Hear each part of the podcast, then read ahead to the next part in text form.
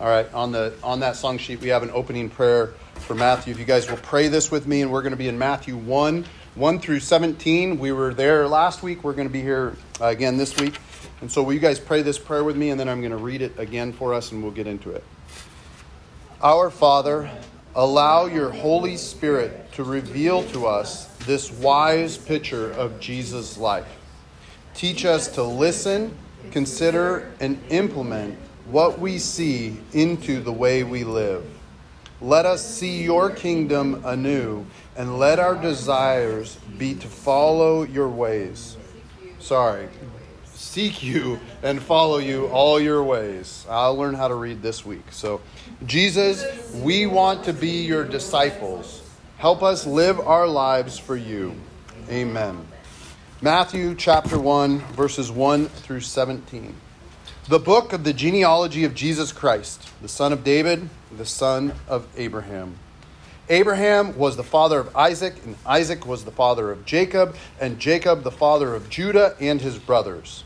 And Judah the father of Perez, and Zerah by Tamar, and Perez the father of Hezron, and Hezron the father of Ram, and Ram the father of Abimadad, and Abimadad the father of Nahshon, and Nahshon the father of Salmon, and Salmon the father of Boaz by Rahab, and Boaz the father of Obed by Ruth, and Obed the father of Jesse, and Jesse the father of David the king.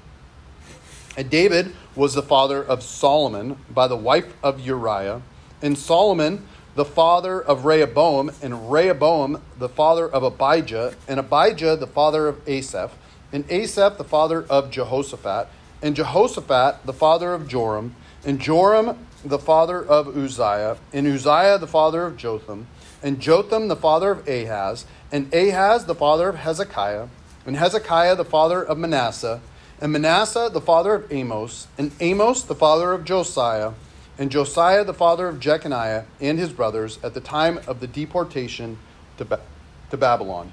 And after the deportation to Babylon, Jeconiah was father to Shealtiel, Shealtiel was father to Zerubbabel, and Zerubbabel the father of Abiud, Abiud the father of Elkiam, and Elkiam the father of Azor, and Azor the father of Zadok, and Zadok the father of Achim, and Achim the father of Eliud, and Eliud the father of Eleazar, and Eleazar the father of Matan, and Matan the father of Jacob, and Jacob the father of Joseph, the husband of Mary, whom Jesus was born, who is called the Christ. So all the generations from Abraham to David were 14 generations from David to the deportation to Babylon, 14 generations. From the deportation to Babylon to the Christ, 14 generations. So here we are. We're in this genealogy of Jesus again this week.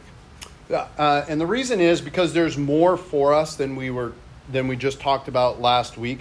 And it, specifically for us who are not from Galilee, we're not from this time period or this place, we're not from Jerusalem, and I don't think anybody in this room is even ethnically Jewish. So it's speaking to us in a different way than it would have to the Jewish people of that time. And before we dive into the genealogy of Jesus, I want to mention that this word here, genealogy, is equivalent to the word Genesis. It's the beginning. It's the beginning of the story of Jesus Christ. We are at the beginning of the story of our Messiah, our Savior. And we're at the beginning of the story, as we learned last week, of our King, the King of Kings and Lord of Lords. And we won't see all that we want to see, but we will see enough of Jesus' life to get a good glimpse at who he is, how he lived, and in turn, how he wants us to live. And we get to see that even from the beginning, there is humility to recognize the family that Jesus came from. Many Asian cultures, as you guys know, honor their ancestors. And most Western cultures do not, right? Certainly not to the degree that that Asian cultures would. And this genealogy is kind of akin to that honoring of the ancestors. There is an honoring of, or an acknowledgement of, those who have come before. I love the story. I think it was a Japanese story. It's like, if you're a Japanese Christian, you don't eat the apple without thanking the person who picked it, the person who tended the tree, the person all the way back until the person who planted the tree. And so you go back and you honor and you acknowledge those who have come before. The goodness, the idea in that, the goodness from that apple would have come from all this. It wasn't just because you're eating it right now. And it is good to recognize for us how you got to where you are, who it is that came before you, who it is, and their part of their story makes who you are. And there is an inherent humility that comes from this, that we will see in Jesus' life. The humility is the way of Jesus. And even this genealogy shows that, I believe. It is a beautiful thing, or at least it can be, right? Many Christians from Asian cultures still do a good job in honoring their ancestors, keeping that tradition going. While they no longer worship them or pray to them, they still honor them, and honor is given. And we don't need to be afraid of honoring our ancestors or acknowledging where we came from. And that comes in both the good and the bad. And as we look at this list, we can see very clearly that Jesus didn't come from the cleanest family line of all time. There were some great folks, some godly folks, some moments that we really get to live up to and acknowledge some of the great things that they did. But then there are some others that are not so great. In fact, not even some who were righteous in all that they did and how they lived by faith. And then there were just some who were flat out evil, who loved idols and hated God. And this shows the reality to us of Jesus' humanness. Jesus was human. It wasn't a squeaky clean family line. There were some people in that, as we read through that list, that were deeply, deeply flawed. Some who made huge mistakes, and some that certainly not the type of mistakes or even the types of sins that you'd expect from the family line of God. And even in Jesus' lineage, the beautiful thing is not all were Jewish. Not all. We traced it back to Father Abraham, the beginning of this new nation that Jesus was going to have. And not all the people in this list were Jewish. And it's important to us, and maybe one reason why the women of Jesus' genealogy are so important to us as non-Jews. I don't think any of us here today, I know none of us here today were in Jesus' culture. We'd completely be outsiders, right? We'd be outsiders. We'd be Gentiles. We'd be foreigners. And here we are identifying with a group whose national identity we don't share. We are outsiders. And yet, because of Jesus, what happens? We're invited in. We're invited in to take part of the blessing of the family. And in Jesus' family line, we can see that we are in good company of those who are in Jesus' family line. We are of those who are invited into it by faith. And we are those who are, later on we'll use this word, grafted into Jesus' family as well. We are shaped into Jesus' family tree. In this genealogy are mentioned Tamar, Rahab, Ruth, the wife of Uriah, who we know as Bathsheba, and of course the mother of Mary, the mother of Jesus, who we'll talk about next week. These 5 women are mentioned, and each one of these women, we have their stories. It's told. In fact, you can go through the Old Testament, and we know these women and their stories are told at greater length and in more detail than most of the men in the family line. And it's beautiful. There is a great line shown in the genealogy from this women. And, I was thinking about it originally. I thought, well, this is rare that women are mentioned. Whereas it's not unheard of to include women in your family line, but it's also not the norm.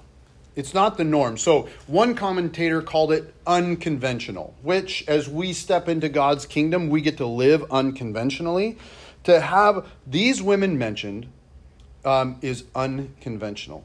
And in a way, we are lucky that we have these women here today because it helps tell the story. It helps tell the story of Jesus. And certainly as we pray, like, Jesus, show us this story, this wise picture of your life. Well, a wise picture of this life includes these women here. For us as outsiders, we want in, don't we? Jesus has so many blessings, and we will see more of them as time goes on. We want these blessings. And through Jesus and through his lineage, we can see that we can be brought into the fold as well because of these women. I want to give a quick rundown of each of these women. You guys can read about these, and I'll quote the where they can be found, so you can look at it on your own if you want. But Tamar, it starts, the first woman mentioned was Tamar. She was a Canaanite.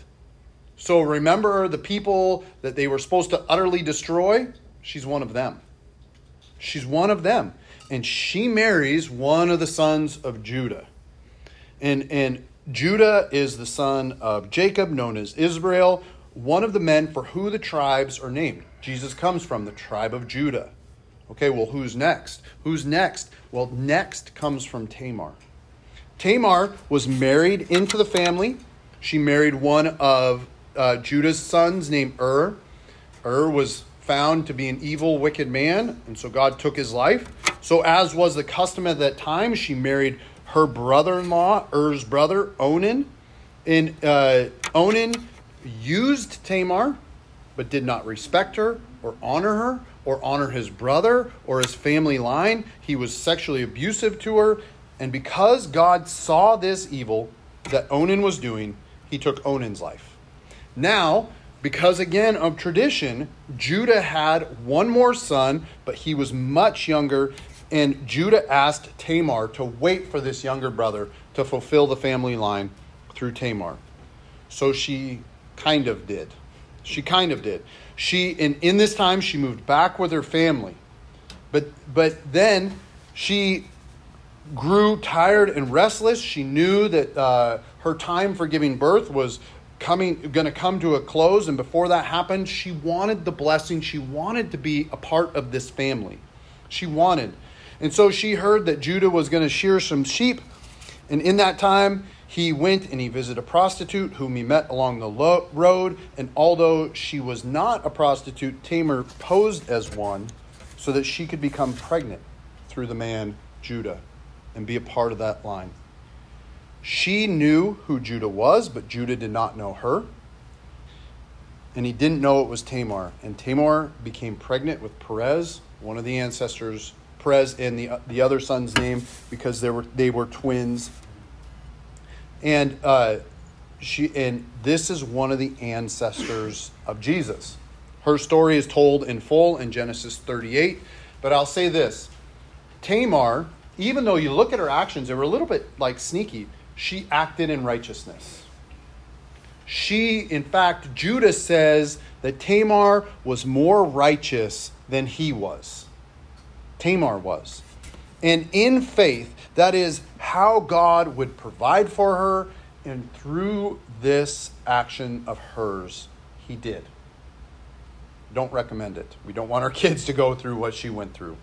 But God provided in this way. Next, we have Rahab, which was also a Canaanite. And she did not just pose as a prostitute. She was one. She was in the city of Jericho, the same city who we have sung about, right? They marched around the city 7 times, yelled and screamed, and the walls fell down. She was in that city. When the Israelites sent spies into the land, Rahab hid the spies in her house as an act of righteousness and an act of faith. She knew that God was going to give this city to the Israelites. And she wanted to follow God rather than the rest of Jericho. And when the time came for the walls to come down, Rahab and her family were obedient. And because of that obedience, she was saved. And in that, she was saved and she was kind of adopted into the Israelite family, where she married Salmon of the tribe of Judah. And she was the mother of Boaz, who you can read all about Boaz in Ruth. And Rahab's story is told in Joshua 2 and Joshua 6, but she's also mentioned all throughout Joshua up until even in Ruth. Next, we have Ruth, who is a Moabite. And if you don't know how the Moabites came around, I'll tell you later. Her story is told in the book of Ruth. And even if you're familiar with it, I think it's one of the prettiest stories and like well-written books of the Bible. I love it. I would encourage you to go read it. It's a beautiful story of God's provision and care for an outsider. For an outsider who makes God her God. She was widowed and then followed her mother-in-law and stuck by her side, but didn't just follow the mother-in-law and stuck by her side. She followed her mother-in-law's God, and she stuck by God's side. And even in that beautiful telling of that beautiful story, Ruth gave birth to Obed, who Obed was the grandfather of David. You can see in this family line of Jesus it all coming together. Last in the Old Testament, we have the wife of Uriah, which we know as Bathsheba. Solomon, she was Solomon, who Solomon was one of the wisest kings to ever live and richest kings to ever live. She was his mother through David. Now, David is always told as the one righteous man in the Old Testament, except for this one moment. Right? Except for the David and Bathsheba moment, it was just that one moment that he wasn't good, where he was on his roof, he saw a beautiful woman bathing, he went and he had someone bring her to him, he slept with her, got her pregnant, and she had a husband. But she had a husband, Uriah the Hittite, which, by the way, Uriah the Hittite makes some commentators believe that Bathsheba was not Jewish either. She may have been, she may not have been. She was at least living in the town where David was, but she might or might not have been Jewish. We don't know. The fact that David got a married woman's pregnant, and it was not his wife, this was a problem, and David needed to correct it. So he brought Uriah in from the front lines of battle, where he was waging the war that David had started, and he was fighting for David, but Uriah would not sleep with his wife while he was away from the front lines because he didn't want to dishonor his fellow combatants. Uriah was an outstanding man in this. So David had him killed, and then he took Bathsheba for his own wife.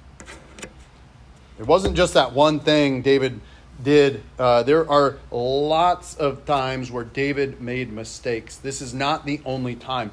But yet, God still used this woman, Bathsheba, in a mighty way. She was one of 8 wives that David had, at least, and she was one that was most respected as well. She pleaded in faith that Solomon, her son, would be king when David passed away. And David set Solomon on the throne in his place because of the faith of Bathsheba. She was a righteous woman. She was also an abused woman by David. This family line and its stories, at least these ones of these women, they're not the cleanest. Maybe with the exception of Ruth, that was a fairly clean story. But these stories, if we had time or maybe a different audience, they're not that family friendly. We could get into it at greater detail for sure. But this shows us who is in God's family line, and I believe it can give us a vision for what is possible with our own families as well. These stories, help show the story of God's grace through Jesus. It started at the creations of the earth, and it's through this family line as well, because it doesn't matter who you've been, what you've done, you are welcome and can be welcomed into the family line of God. You can be accepted into this family. You don't have to be clean to be invited. I know too many people who are like, well, I need to clean myself up and then I'll come to church. No, come as you are, and let God do the work in you. You are invited into the family line of God. And if you've got a clean past, you're welcome. Or you got one that some would call sketchy, you too are welcomed into this family. We fit side by side. One of the great things that these women mentioned in Jesus' family line is that they weren't from great families. And they weren't perfect. And yet, God loved on them and invited them in. And we have those who were tricked and those who tricked, and we have prostitutes and those who've been abused and those who've been lost and those who have struggled. They are all in Jesus' family line, and by grace, we can be too. One of the commentators told how this proves that there can be Gentile inclusion because they all come from all these different backgrounds. That is inclusion into God's family of non-Jews. But it goes way, way, way beyond that. It shows us that God will go out of his way to rescue those whom he loves. Their past doesn't matter. Even in these situations, it looks like their present doesn't matter. God still invites them in. And as we learn to walk with Jesus and follow in his ways, we get to see that there are all types in Jesus' family line. We get to accept them as brothers and sisters in the Lord, and it's not always easy, is it? But Jesus provided a way for forgiveness and restoration to this family. I love the genealogy of Jesus. I love that these women are mentioned in particular. It's actually the reason why I wanted to preach Matthew to begin with, because of the names of these women. I love that their stories are known, because not everybody in that genealogy, their stories aren't known. I love that there is so much that can't be explained in terms of earning greatness or having a history of being perfect or clean. And that gives me hope. I love that there are prostitutes mentioned, and I love that God rescues them and gives them hope and a future, as he does with you and me. I love the story of rescue is not by man's hands. And if we follow the story, rescue came from the bold action of women. God's hand through these women, and it's beautiful. God is in the process of restoration. Amen? He just is. Amen. He restored these women, and if he can restore these women, you know what he does to us? He restores us. In the wisdom given to Matthew by the Holy Spirit, we are allowed to see some of the dirt in Jesus' family line. We are gifted with sight of the fact that we can never be too dirty or too sinful to come to Jesus. We are never that unclean to be welcomed into the grace and saving power of Jesus Christ. I think of it this way, we're never too far gone. Amen? We're never too far gone to be restored. We get to live this out, not just for ourselves, but when we look to others, no one's too far gone. And so we keep living for Jesus, and God's the one that changes heart, and we ask him to, and God's the one that changes desires, and we ask him to do that for us, but those around us as well. And so in this, I pray that we may walk with Jesus. Jesus came through this family line. And we will look more at his life. We will interact with him and see him interact with people who look very much like people from his family line. We will see him forgive and accept those who do not look like they deserve it, and yet he still does it. Not only that, but Jesus will go to the cross and die for those who have committed the worst of sins. And Jesus will go to the cross because he's the one that despises the shame that we feel, despises the guilt that we feel from our past, or maybe even our current situations. And by his death and his blood, he wants us to be free from this guilt and shame once and for all and forever. He wants to restore us to the place where he sees us as whole, and we know that we're in that family line of Jesus as well. And he wants to make us holy through the work of his Holy Spirit.